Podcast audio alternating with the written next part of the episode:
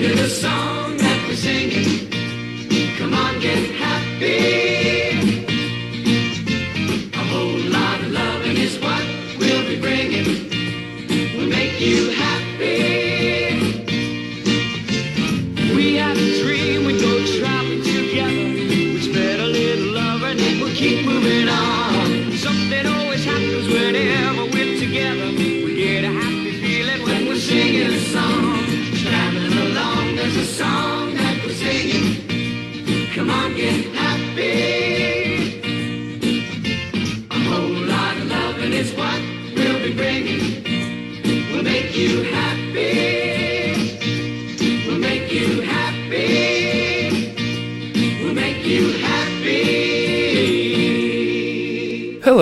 Everybody. This is Oscar Dahl. I'm here with Matthew Knutson for We Like Movies Marvel 20th Movie Edition. Ant Man and the Wasp, plus a bonus top 10 ranking of our personal favorite Marvel movies. Matt, how you doing?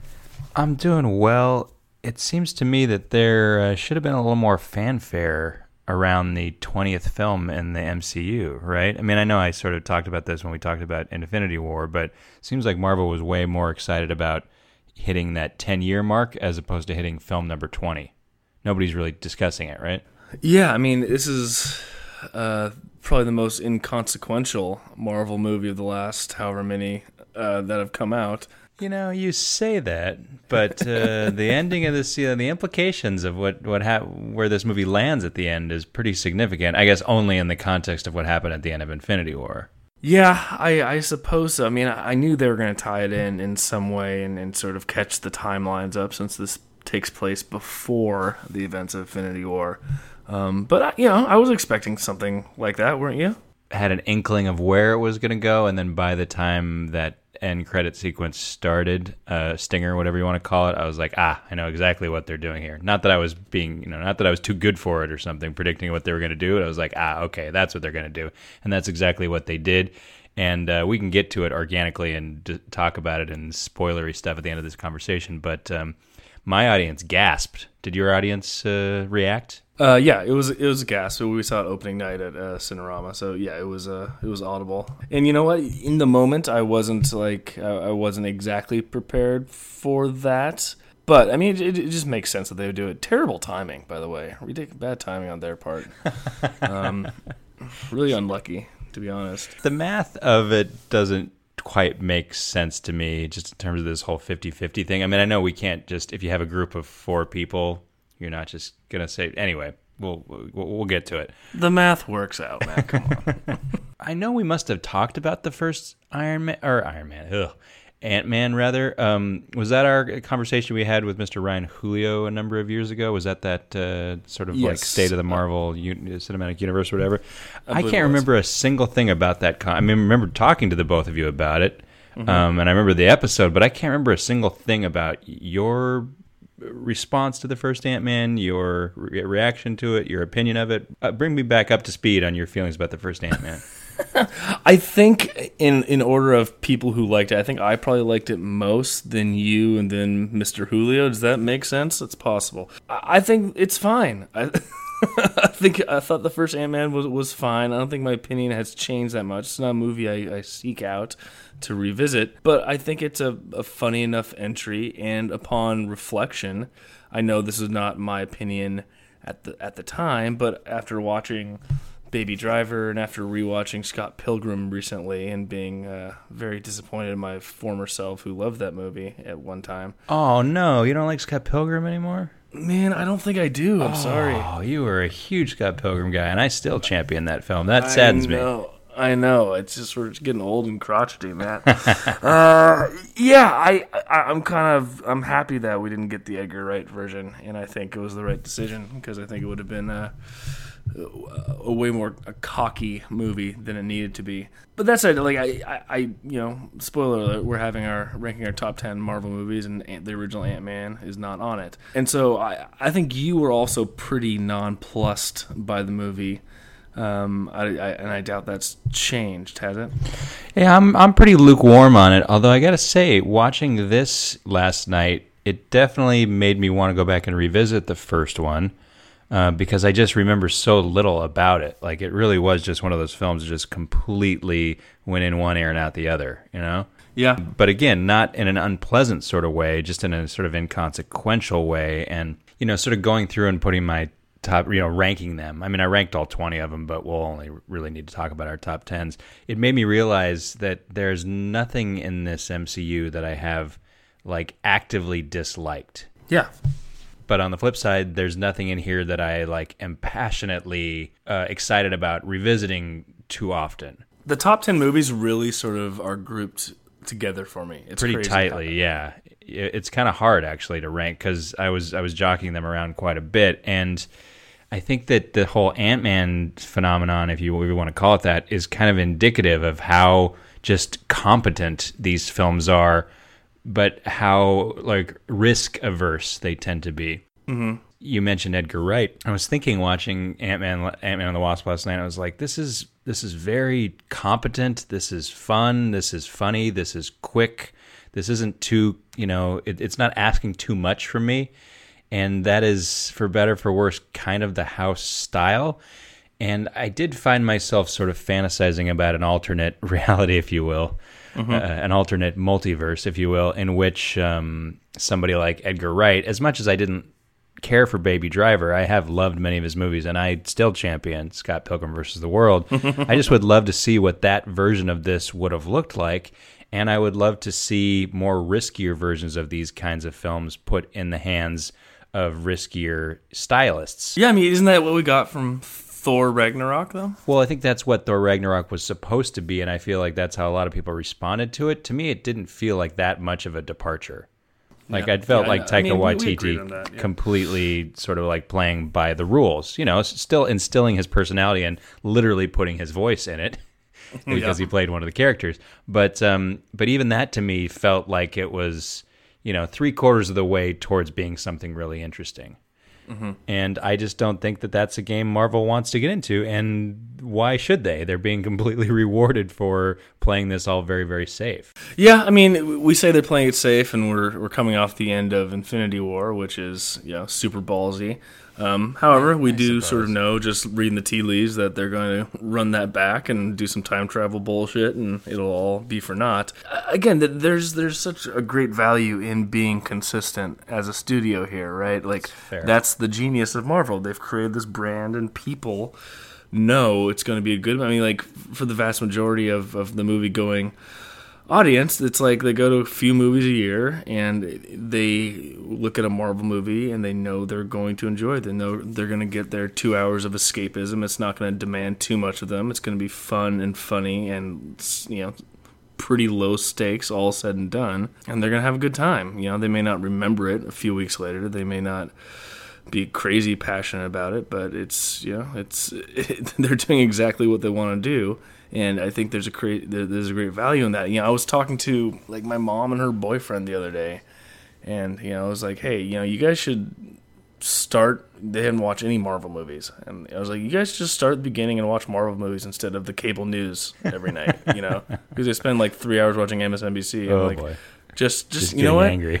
Yeah, just escape from this world and and you know start from the beginning and watch all the Marvel movies. Like you'll you'll enjoy yourself. And at this point, you know, if someone's starting from scratch, like that would be a pretty fun, rewarding experience. Uh, just be able to binge through all twenty of these movies. Yeah, 20 movies in 10 years is just that's just crazy. That's really truly impressive. I mean, I was thinking a lot about James Bond when I was putting this list together and thinking that in about a year, about a year and a half, we're going to get James Bond is going to hit its 25th film in over 50 years and Marvel's going to hit its like 23rd film right about the same time It's crazy. in in just over 11 years, which is just it's just incredible. An incredible accomplishment. Doesn't it seem crazy that Captain America: The First Avenger was only seven years ago? How is that fucking possible?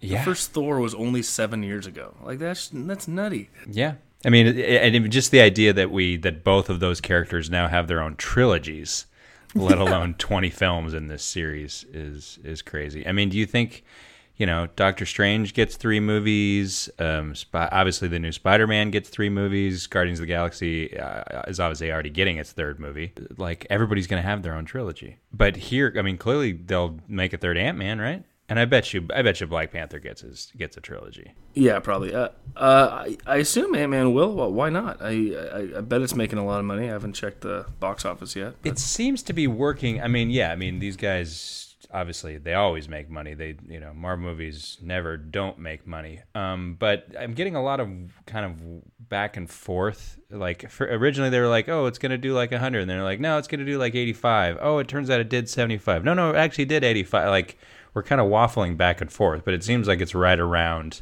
It did 76, 76 domestic, 85 foreign. So basically, and I think it cost about 160, and I think last night it passed 161 million or something world worldwide. So uh, over over the course of the entire holiday weekend, right? yeah, it'll make some money. Yeah. So it's basically already made its money back.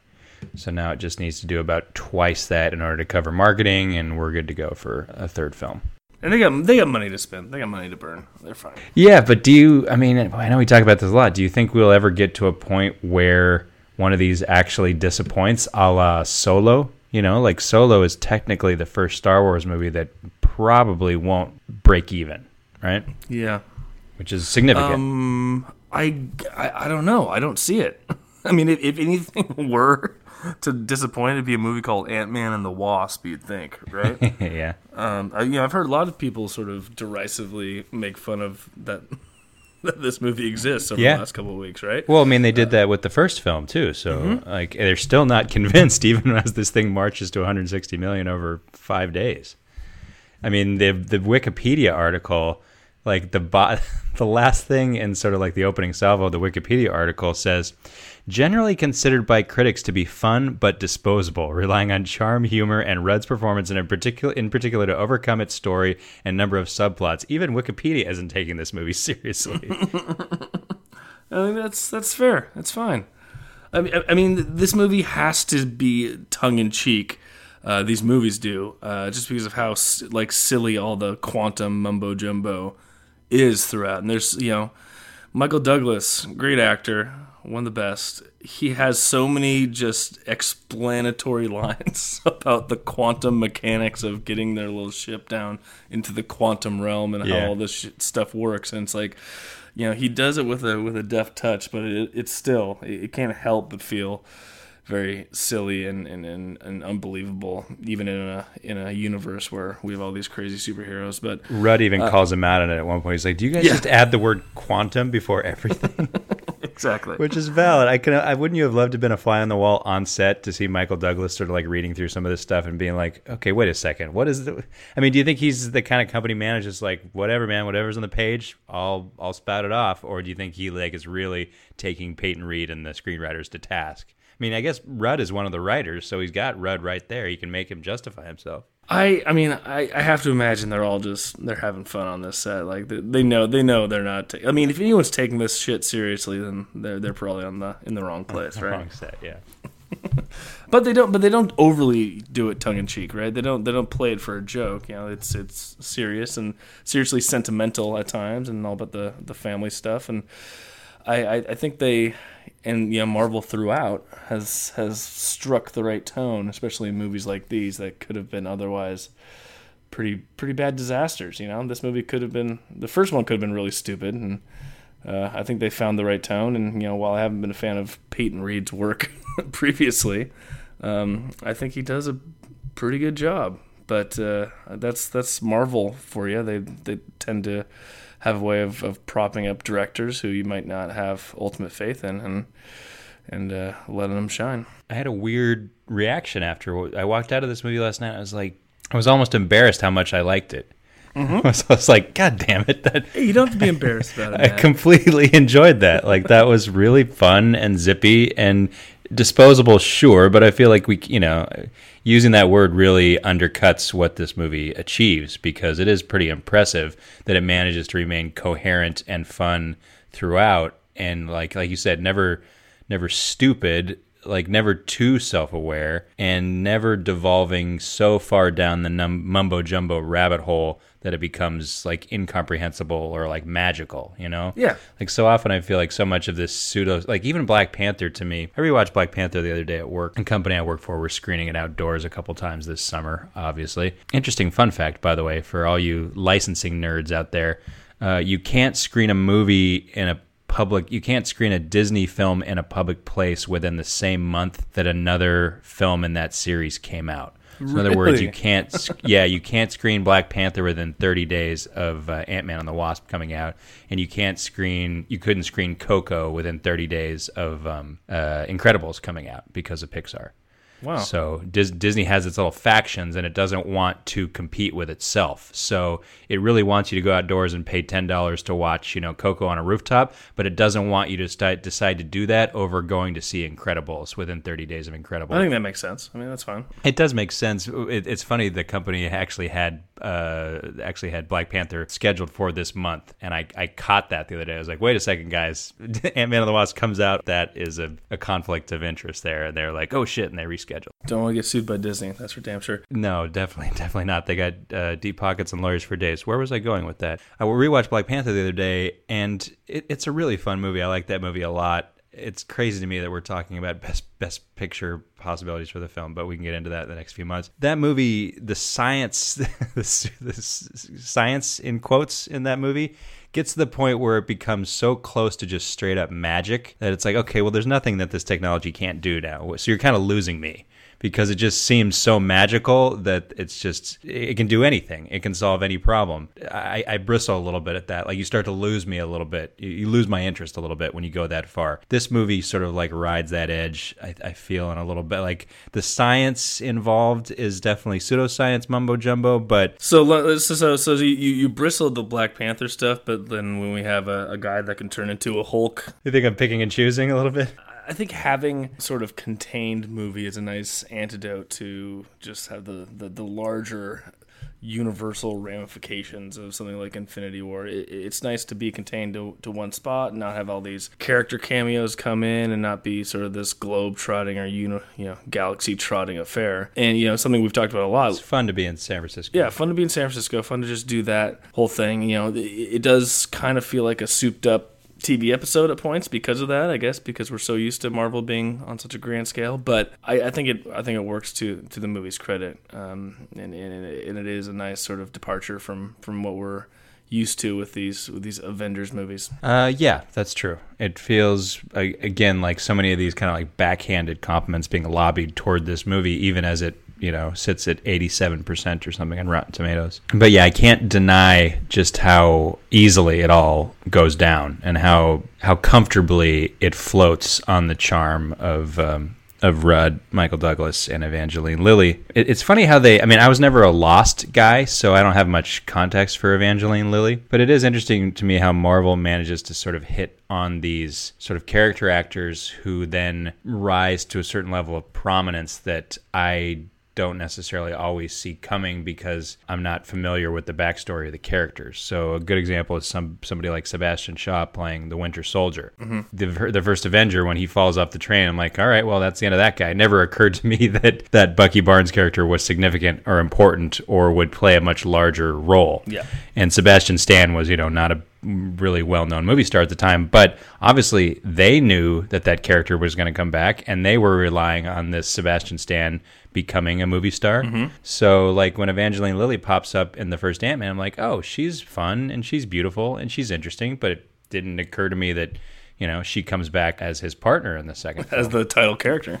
Yeah, I mean, I mean, maybe that maybe that's a sexist impulse on my part to not presume that a character like that is going to become this much, you know, so much more significant. But I have to imagine that was always the plan, right? I mean, they cast her for that reason. Yeah, yeah. I mean, uh, I'm I'm glad that was the plan, and and you're right. It's not the typical sort of Hollywood casting. You know, they're they're they're confident in their casting, knowing that maybe someone a little older, maybe someone who's who's not striving to be a movie star, maybe someone that hasn't gained prominence in, in, in other roles is, is still worthy of, of consideration. Yeah, I mean, I was a Lost guy, and I, I really liked her in that. I mean, she was still pretty. She was very young when Lost started, so you know, she she wasn't the the best actor around, but she definitely got better. And then from there, she's had sort of a pick and choose career. Like she hasn't done a whole lot. I think that's by, been by her choice. You know, they said she was basically retired when Peter Jackson brought her in for the the Hobbit movies, Yes. and then she's done you know some stuff here and there since. But it's uh, I'm happy to see her do it because I, I I do like Evangeline Lilly, and I think she she is charismatic and and fun and you know physically adept in this role, and uh, you know I just like seeing these these older actors get their due. You know, especially Michael Douglas here. It's just crazy. I was uh, we were telling you know in the same pitch session, I was telling my mom like just rattling off the names of all the older generation actors Yeah. uh, that that she would see, and you know, even coming to this movie, she's like, yeah, Michael Douglas and Michelle Pfeiffer and Laurence Fishburne. She's like, what the fuck? Are you kidding me? in this movie, in Ant Man and the Wasp, people in it. Well, I was thinking. I was thinking about that as well. My mom is coming to town this weekend, and I'm sure this film will come up at some point. Not that I'm necessarily going to recommend it to her, but I'm sure we'll discuss it, and I'll just casually rattle out the fact that Michelle Pfeiffer is in this, and I'm sure that will come as a huge surprise to her. Yeah. you know, because you're exactly right. I mean, they seems like they're in a crash course with putting pretty much every important actor of the last 30 years into a Marvel film in some mm-hmm. capacity, right?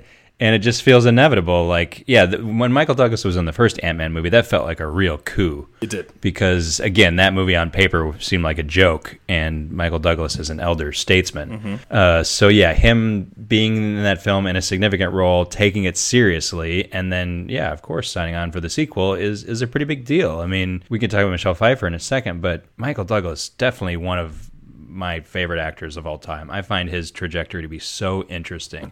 and despite the fact that he's an Oscar winner, I still feel like he's one of the more underrated actors of his generation in terms of his range and his and like the bravery of being willing to play an absolute scumbag for much of his career. Yeah, exactly. You know, like I mean, I remember reading about Fatal Attraction and that the filmmakers were so surprised and almost disappointed that audiences were still kind of like when they would fill out comic cards after the Fatal Attraction test screenings that they were still kind of with Michael Douglas, that they were still like sympathetic towards him despite the events of that film. Like there's just something about the guy that even when he's playing somebody who's absolutely despicable, you still kind of root for him. There's still something magnetic and heroic about him. Mm-hmm. And he went through this like, you know, real golden boy period early in his career. He won an Oscar for producing One Flew Over the Cuckoo's Nest before he was even a household name. Mm-hmm. Um, and then, you know, he was a television actor. And then, yeah, he went through this sort of like sex symbol scumbag period.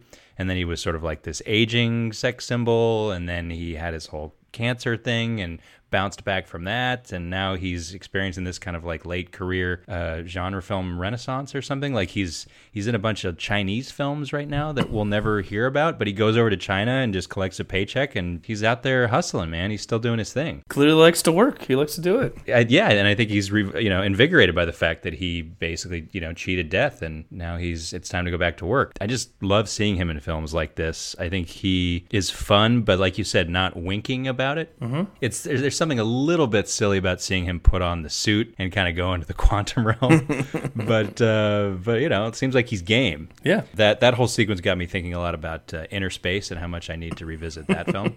Yeah. I had a I had a dream dream about Joe Dante the other night, and I woke up being like, "Oh, I, I need to rewatch Innerspace again." That movie just turned thirty, and I love that film so much. Be a fun double feature for sure.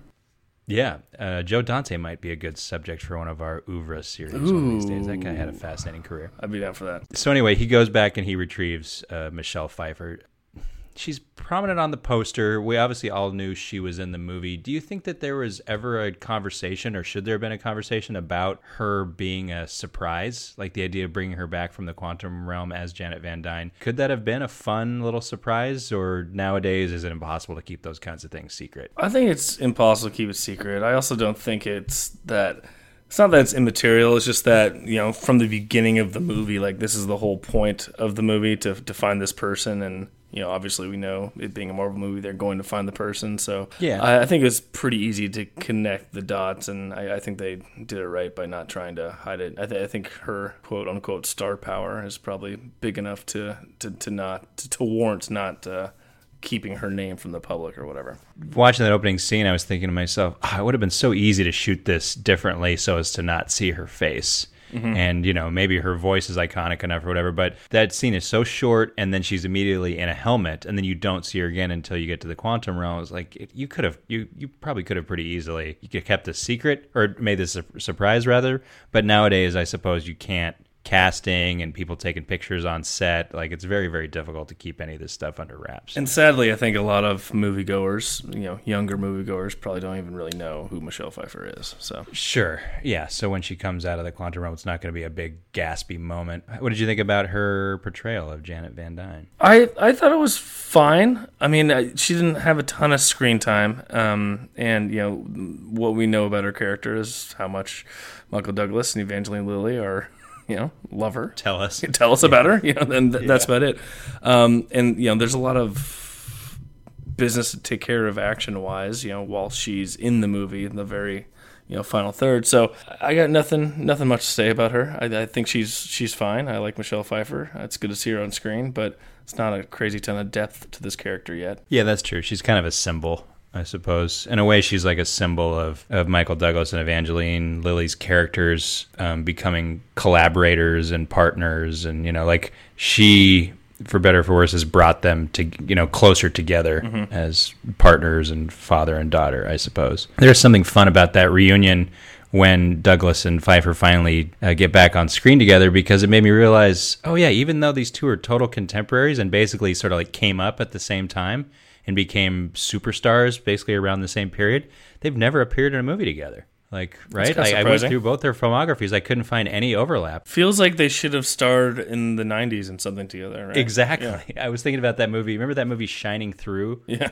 With Michael Douglas. I think it's a World War II movie. Yeah. Uh, I was like, oh yeah, Shining Through. Uh, Michelle Pfeiffer, of course. That was she and Michael Douglas in Shining Through. Like, no, no, no, that was that was Melanie Griffith. uh, but it seems like the kind of movie that they they should have been in together, and very. And I'm sure Michelle Pfeiffer was probably on the short list of people they wanted for that role.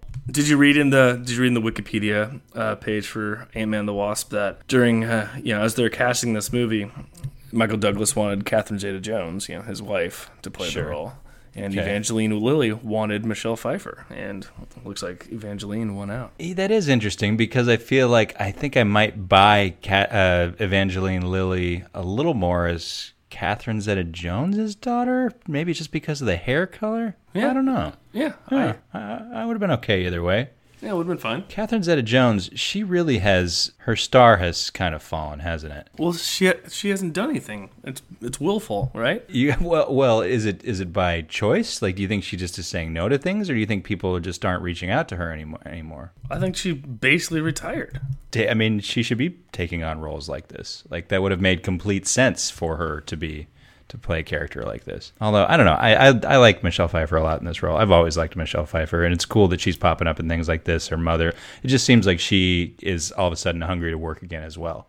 Yeah, that's cool. So and not you know too good for something like this. Oh, her last her last movie is a, a made for TV movie called Cocaine Godmother. Right? Yeah, she's she's doing stuff like that. It's a shame. So you're right. You're right. Oscar-winning She's doing crap movies. She was in Red too. She was in Side Effects. That was good. That was years ago, though. She needs a she needs a, a comeback vehicle. Let's get her a comeback vehicle. Let's do something about that. Mm-hmm. She After we get a- done with this podcast, let's let's give her a call. I think it's gonna be a CBS procedural. that's that's valid. So, in terms of those two, watching the opening sequence of the movie, which echoes the um, uh, the prologue of the last Ant Man, this like C- CG's ability to de-age is getting to be so damn good. Now they're just showing off, right? Yeah, I, I, was- I was thinking the second thing. I was like, this is really unnecessary. This opening scene. We don't even need to do this. But yeah, good on you.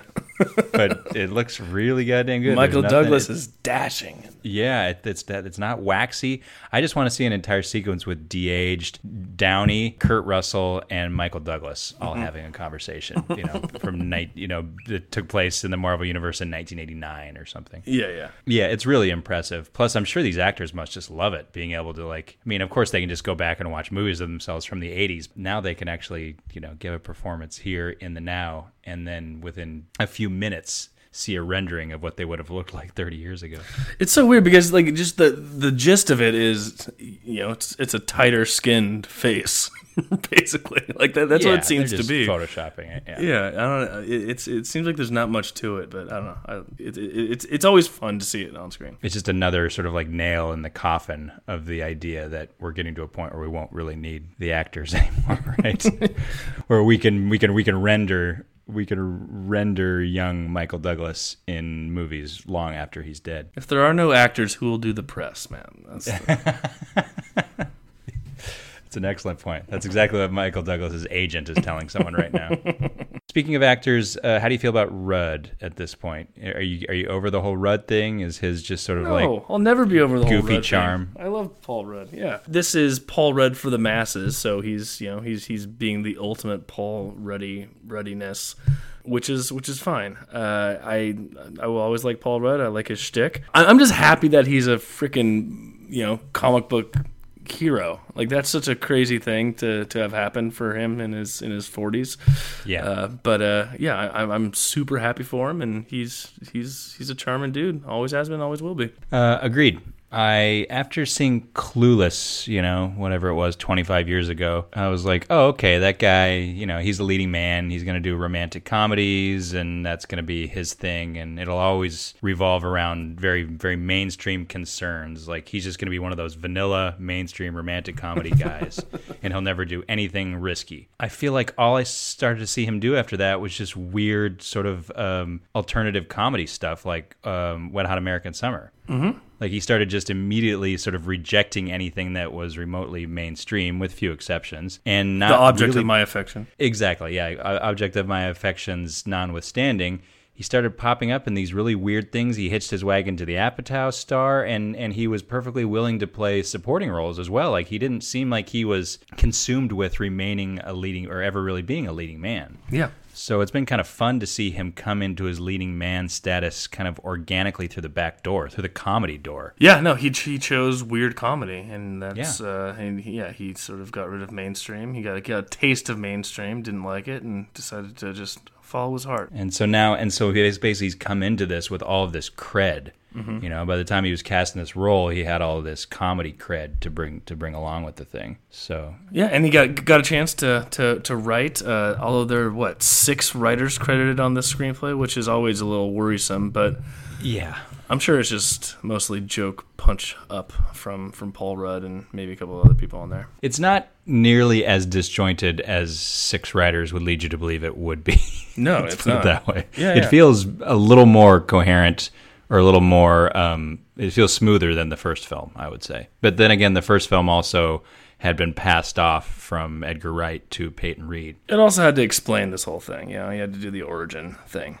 Um, And this movie is pretty, yeah, this movie zips along really quick. It's, it's very straightforward. Uh, there's a couple fun things. I, I, I like the Paul Rudd being, you know, taken over by Michelle Pfeiffer's spirit or whatever. I like the idea of the mobile lab. So the MacGuffin in this movie is a friggin' building, which is kind of amazing and kind of perfect for this universe. Yeah. But it's, it's the entire film. That's all they're doing is just chasing this stupid little building around. Yeah, that's great. which is yeah it's a perfect it's like a perfect uh, metaphor for for the sort of like the thesis of this series. So michael pena comes back and because he was obviously a uh, fan favorite from the first film. And i was happy that they didn't lean as much on the big michael pena runner from the first film. I was very glad they didn't just, you know, run it back into- yeah. yeah. from the first thing. They, they, they do, They it, do it once, once. very quickly uh, in a sort of shortened manner, and then they just let Michael Pena be Michael Pena the rest of the time. you know, call me a stick in the mud, and I I love Michael Pena as much as the next guy I always have, but he's kind of been a little over reliant on this comic persona since like observe and report right that's basically where he where he sort of like landed on this comic persona that he's really been coasting on for the last decade or so Yeah, I mean, I think that's just how he's getting cast. Yeah, I think it's a it's a question of typecasting. We we know he can okay. do more serious stuff. Obviously, happy for him getting work, and uh, but but I totally agree with you. I mean, that was one of the big big uh, takeaways for me, which is I, I'm glad they didn't go back to that well over and over again. You know, he, you know he does provide some comic relief, but it's already a pretty funny movie, so it's he, he doesn't feel yeah overworked. There's a there's a fun uh, comic runner as well with um, close up magic, which I thought was kind of cute, which keeps coming back. uh, runner about truth serum, which is kind of funny. Yep. Um, how did you feel about Randall Park and his whole FBI thing? I, I found that whole subplot to be patently silly and probably the weak, weakest part of the, the movie. About the just ineptitude of the FBI and, Yeah, and the his- fact that they they seem to want him to fail, like they seem to want to throw him in jail really, really bad. I never understood exactly why. They, I mean, every time they show up at his house, they they seem so excited. They're like, "Oh, we finally got him. We're finally capturing him." It's like well, I don't understand why you want to go badly. Like, what's in it for you? You're gonna get a promotion if you end up catching this guy out of his house. Isn't he ostensibly like a hero to the public too? Like it's it's not for the for the glory, right? I, I guess he just has pride in his work. It just felt like an incredibly manufactured way to add that much more tension. That like not only does he have to save the world, but he's got to get home before the FBI realizes he's. I don't know. It just felt a little manufactured to me, and it, it just like okay, of all the people who were involved in Captain America: Civil War, this is the only guy who's under house arrest. Like. Mm-hmm. Like he's the only one who suffered consequences for this. I don't know. I think it's just because he wanted to see his family, right? Like this Yeah, movie's about him loving his daughter and uh, doing doing right by her, and uh, everyone else has bigger concerns. Uh, she's super adorable. Uh, I think someday when she's a movie star, we're gonna be like, remember when she was the cute little girl from the Ant Man movies? Like she just has that. She has that look where you just know she's gonna grow up into um, into a movie star someday. Like she's she's very very cute. Another great female performance in this movie, and a somewhat undeveloped character. But a character who I think is like really cool in like design is uh, one of the antagonists, uh, who I guess is called Ghost. Ghost. Although I don't think they ever te- they ever like technically. I mean, I know it's a character that comes up in the comics. It's a patently silly name, but it's a really cool idea for a character in conception. Yeah, the the, the phasing in and out. I think they do Love that. call her that throughout the movie, but Yeah, they do. They do. I just there's never like you know like they just call. I think they just start calling her that because it seems like that's their interpretation of her powers or whatever. yeah, and She never introduces herself as that or anything. yeah, something the movie does well, and yeah, and again, I, I do like Ghost. The whole phasing stuff is, mm, you know, makes for cool fight sequences for sure. Um, Truly. but, but they have these two different antagonists that sort of work not in tandem, but they, you know, they have similar aims, and it, it, it does work out. I mean, you don't always get uh, a nice, efficient movie when you have, you know, two different villains, but A movie that tried the same trick and couldn't, uh, it didn't do it as well as um, Iron Man 2, which had Yes, the, yes. the bureaucratic businessman in Sam Rockwell and then the um, villain with powers who has a dark past in Mickey Rourke's what, Whiplash character. I'm not totally buying the whole uh, ghost Laurence Fishburne backstory, uh, semi love story, semi father father daughter situation going on there. Just uh, there's a lot of backstory. There's a lot of juggling going on. I was just I was kind of like, all right, we're spinning our wheels. Let's let's get on to the next. Uh, yeah, I'm, I- I'm, I'm with you. I, I thought the Laurence Fishburne thing happened really fast, especially um, at the beginning. Like the whole turnaround reveal of his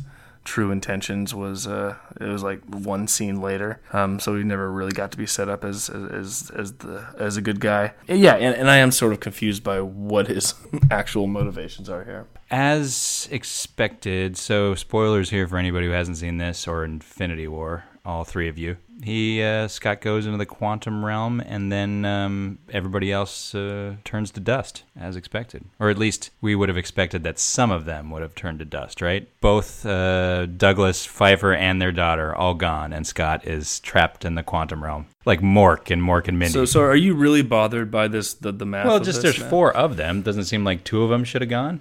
No, it's on a global scale, on a Okay, on a right. universal scale. It's All it's right, half the fine. people. I mean, come on, it's, Fine. It's gonna happen. Three out of four. A lot. No, it has to happen this way because they have to trap him there. I get that. Like if somebody was there to take to bring him out of the quantum realm, he wouldn't be trapped in the quantum realm, and being trapped there is how he's going to save the rest of the Avengers or whatever, right? I guess so. Or is the ant is the ant that we see playing drums at the end going to gonna show up and push a button or something? I don't know. I I- know Ant Man is going to do something, or he's going to be tasked with doing something. He's going to be found by Iron Man, I'm sure, uh, or whatever. Um, but he will. Captain Marvel. he will be a part of uh, of of the of the fourth Avengers for sure. That's what that's what they were playing here was the idea that this was the inconsequential one, the one that nobody was talking about, the one that was coming out after Infinity War, the one we didn't invite you know, we didn't invite Ant Man to be part of Infinity War because he's not important enough. And then it turns out, as one of the only ones left behind, he's gonna be instrumental in helping to bring them back. You can see that just with, with the tone of these Avengers movies. It'll be a, a heroic moment finally for, for, for Ant Man, proving himself to to all the other heroes, which is exactly what he wants. And it's actually what he kind of did in Civil War. I mean, he kind of is the most prominent, just by nature of how big he gets, the most prominent member of that fight scene, right? I mean, he didn't do anything special besides get big. It's not like he was impressive in his moves or anything, but uh, I think I think they still look down upon him as some some weirdo.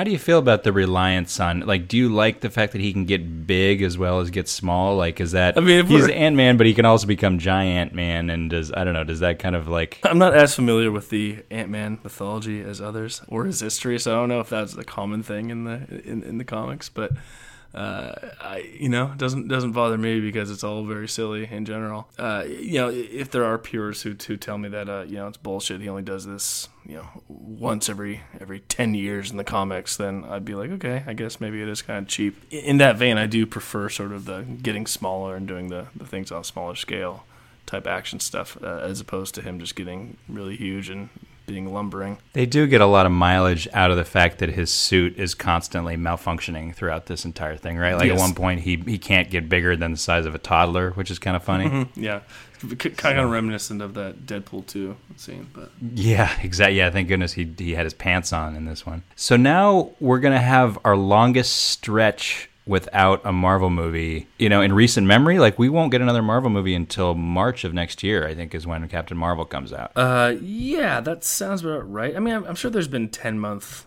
11 you know 11 month gaps before, um, Okay. especially early on. Um, let, Sure. I have this up. Let me look at it real quick. Considering where we're at now, I mean, I guess the thing is there has to be this gap because whatever comes next is going to have to, in some manner or another, set us up for the second Infinity War film or whatever we're calling the next Avengers film. Yeah. because that's kind of that's kind of the elephant in the room at the moment. What's going on with all of those people? Yeah, I mean, there was a two year gap between Iron Man and Iron Man 2.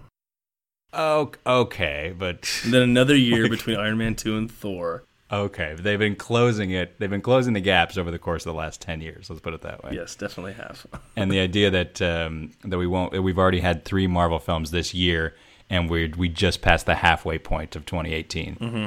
Uh, I think is pretty cra- the way that they uh, they really jumbled them up there, and um, and now we're gonna have to go on a little bit of a, and we won't get a Star Wars film in uh, Christmas of this year either. So, Oh. boy, Disney's really gonna have to start tightening its belt. yep. They're gonna have to start charging. Charging at the Pepsi machine over there at the, in Burbank. Yeah, yeah, yeah. I mean, we still have. Uh, th- they're gonna have three 2019 movies as well. So So next up is is Captain Marvel, and then that will set up the next Avengers film. And obviously, that character and this character and whoever else is left alive will play significant parts in that. So it's it's nice. We're gonna get to have like, like a little bit a little time off from this, Oscar. We've had three of these Marvel conversations in the last uh, five months. So yeah, and I think uh, I'm ready to have a little break. It sounds great. Um, but but yeah, j- just to wrap it up, I, I'm with you. I I was not expecting to have such a good time at this movie, um, and I did. It was it was a breeze. It was a blast, and uh, I you know I, I recommend it for a little little summer escapism for sure. easy, fun escapism is Marvel's stock and trade, and uh, it's a surprise to no one that they've they've accomplished that that modest goal once again. a modest goal that you rightly point out is actually pretty admirable as well. Yes, absolutely. Um, all right, you want to do our, our top tens? Let's do it. My number 10, and again, this is really hard. I'm going to go The Avengers Age of Ultron, a movie that I feel is is is disrespected to a degree that it doesn't deserve. I think it's an underrated movie and uh, and a whole lot of fun. My number 10 is Avengers Infinity War, which I think is uh, something of an overrated movie, but I still uh, have to uh, have to admit that it's that it's significant and it is a pretty impressive feat of juggling. My number 9 is Thor Ragnarok. It's a pretty rewatchable movie. Uh, it's there's some really there's some pretty weird stuff going on. Um, you know, maybe not as weird as we would have liked, but I, you know, I, I respect how different it is, and I, I like the Thor and Hulk and Jeff Goldblum characters, and just a just a fun, colorful movie. Colorful for sure. Uh, it didn't crack my top 10, but I am way overdue to rewatch it. I haven't seen it since it was in theaters and kind of disappointed me. So I will rewatch it uh, very, very soon. My number nine is uh, Guardians of the Galaxy Volume 2, which I feel is so incredibly superior to the original. And it's just, I don't know, it's a movie that makes me happy in ways that seems like the original made most people happy. The original completely left me cold, but the second one taught me what all the fuss was about. I think the soundtrack's better. I think the jokes are better. I think the visuals are better. I think the I don't know the relationships are better. I mean, I get that like they've already like set the template, so now they can play. But I just think it's a, I think it's a superior movie in every single way to the original. Yeah, I think you're crazy. Because my number eight, I don't have Volume Two on my top ten, but I have number eight is uh, Guardian of the Galaxy, Guardians of the Galaxy Volume One. All right. I feel exactly the same way, but the opposite. Um, you're in the you're in the majority. Next up is the Avengers, which I think most people would probably have a little higher. It's a movie I don't think is aged especially well, but still I don't know, like pr- maybe the highest degree of difficulty Yeah. of any of these films. Like if that didn't work, then this entire endeavor was all for naught. And still a pretty smooth and clean movie that you know it's a surprisingly coherent film considering all the things that Joss Whedon has to contend with there. Yeah, I'm with you. I have that a little higher on my list, but number seven, I have Infinity War, which I've seen a couple times now, and I liked it a lot better upon my second viewing. I don't know why that is. Just I wasn't looking at it with as critical light, and maybe knowing what was going to happen just freed me up to enjoy the scenery. Yeah, I think it's a I think it's a good story, and the endings. Uh, excellent. I have another Avengers film is my seven Avengers Age of Ultron, which I know like there's all the fanboys out there are gasping, you know, clutching their pearls right now that I would consider that the best of the three Avengers movies. But I do because I think it all hinges on that party scene at the center of the movie where all of those relationships, friendships, maybe even romantic entanglements, like all that stuff comes together and gels so well. Mm-hmm. And if, if if those relationships don't work, if you don't care about those characters cracking wise and, and drinking a beer together, then I don't think the action sequences mean a damn thing. So the fact that that movie nails that part of it in ways that I feel like the first film just sort of like scratched the surface of, Age of Ultron takes that ball and runs with it. And yes, it gets a little crazy and goofy by the end for sure. And it's it's an imperfect movie, but I think it's the most I think it's the most interesting of the three Avengers films, and it's the one I like have the impulse to rewatch the most often. Um, my number six is Captain America: Civil War. Just, I mean, it, it's a de facto Avengers movie. Pretty darn good one at that. It's not my top Avengers, but it's it's uh, number two on my list. Uh, number six, I have Black Panther, which seems to be topping most people's lists nowadays. I think it's a lot of fun. I think it's a beautiful movie. I think the cat it's probably has the best cast of any of any of the uh, Marvel films, and uh, and probably the best villain as well. Yeah. And Michael B. Jordan's Killmonger. You know, I, I take issue with some of the scientific mumbo jumbo, but that being said, like the way that it handles the the, the visual elements, like especially the um, the opening prolog with all the crazy like magnetic sand and stuff Yeah. Like incredible and, and incredibly like detailed and beautiful and inventive. And uh, yeah there's just a lot of wonders in that movie. Great soundtrack uh, incredible action set piece in uh, south korea i don't know there's just a lot of wonderful wonderful things embedded in that movie that i think is certainly far from perfect has it's just as many clunky elements as any of the other avengers films or i'm sorry any of the other marvel films but i understand why people respond to it the way that they do and why it is the technically the highest grossing of all the marvel films at this point domestically at least Yeah, I love that movie to death. Um, number five for me though is Doctor Strange. Just still maybe the most visually inventive Marvel movie uh, that's been made so far. Um, really fun origin story, and uh, I just I, I I love his powers. I love I love how that looks on screen. steve ditko just passed away last week did you see that Yeah, I did. so he is probably be- most known for his association with Spider-Man, but also known as basically the the you know the godfather of Doctor Strange as well. Um, so that is yeah, that's a big. I mean, one of these days Stan Lee's gonna go. Probably sooner rather than later. Yeah, holding it's on. true. I mean, seeing him sh- showing up in um, in Ant Man and the Wasp, I was like, "Ah, he, one of these days he's gonna go, and it's gonna be so strange to not see that cameo every single time, right? Um, number five, I have Iron Man three, one of the films that I think is the closest to a Marvel film actually giving the reins to a director who actually has kind of like a unique take and vision in Shane Black. Like I think Iron Man 3 is the closest we've come up until something like Doctor Strange or Thor Ragnarok for a Marvel movie actually kind of breaking the mold a little bit.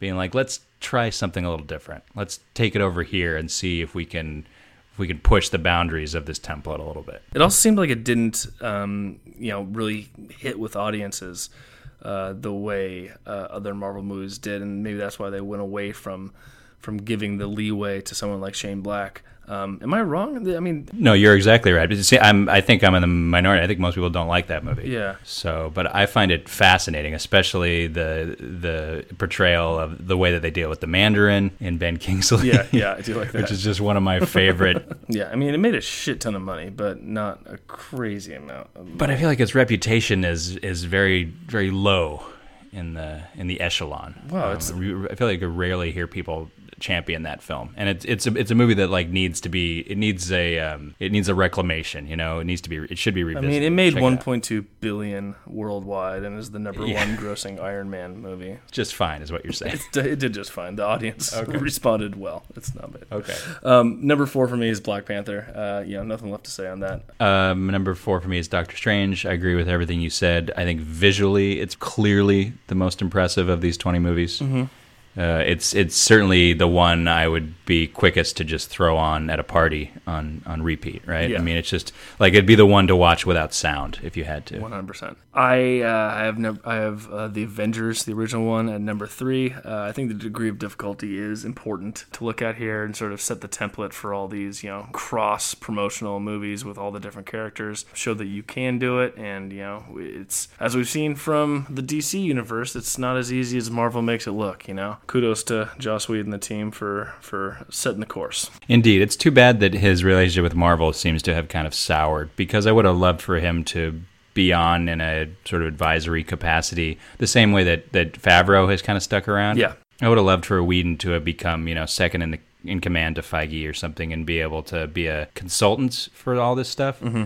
But it seems like you know he's legendarily a little bit prickly and tends to hold a grudge. Mm-hmm. So it seems like he uh, decided to take his soccer ball and go over to DC because he's not the biggest fan of these guys anymore. It's too bad because he, you know, he was very very significant in setting this template. And now he's on the losing team. That's stupid. Truly, exactly.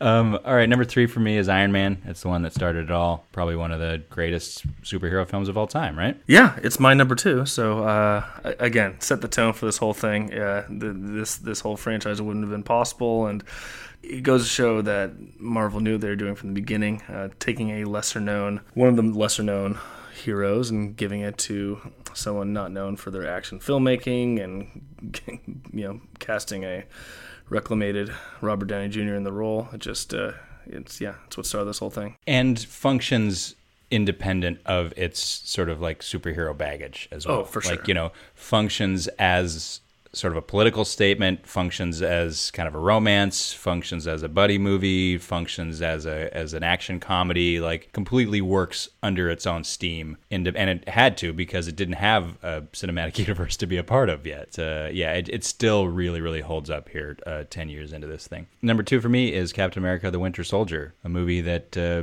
basically is trying to do a uh, Alan J. Pakula, Parallax View, Three Days of the Condor, paranoid uh, political espionage thing, and I think succeeds wildly. Yeah, it's my number one. So I completely agree with you.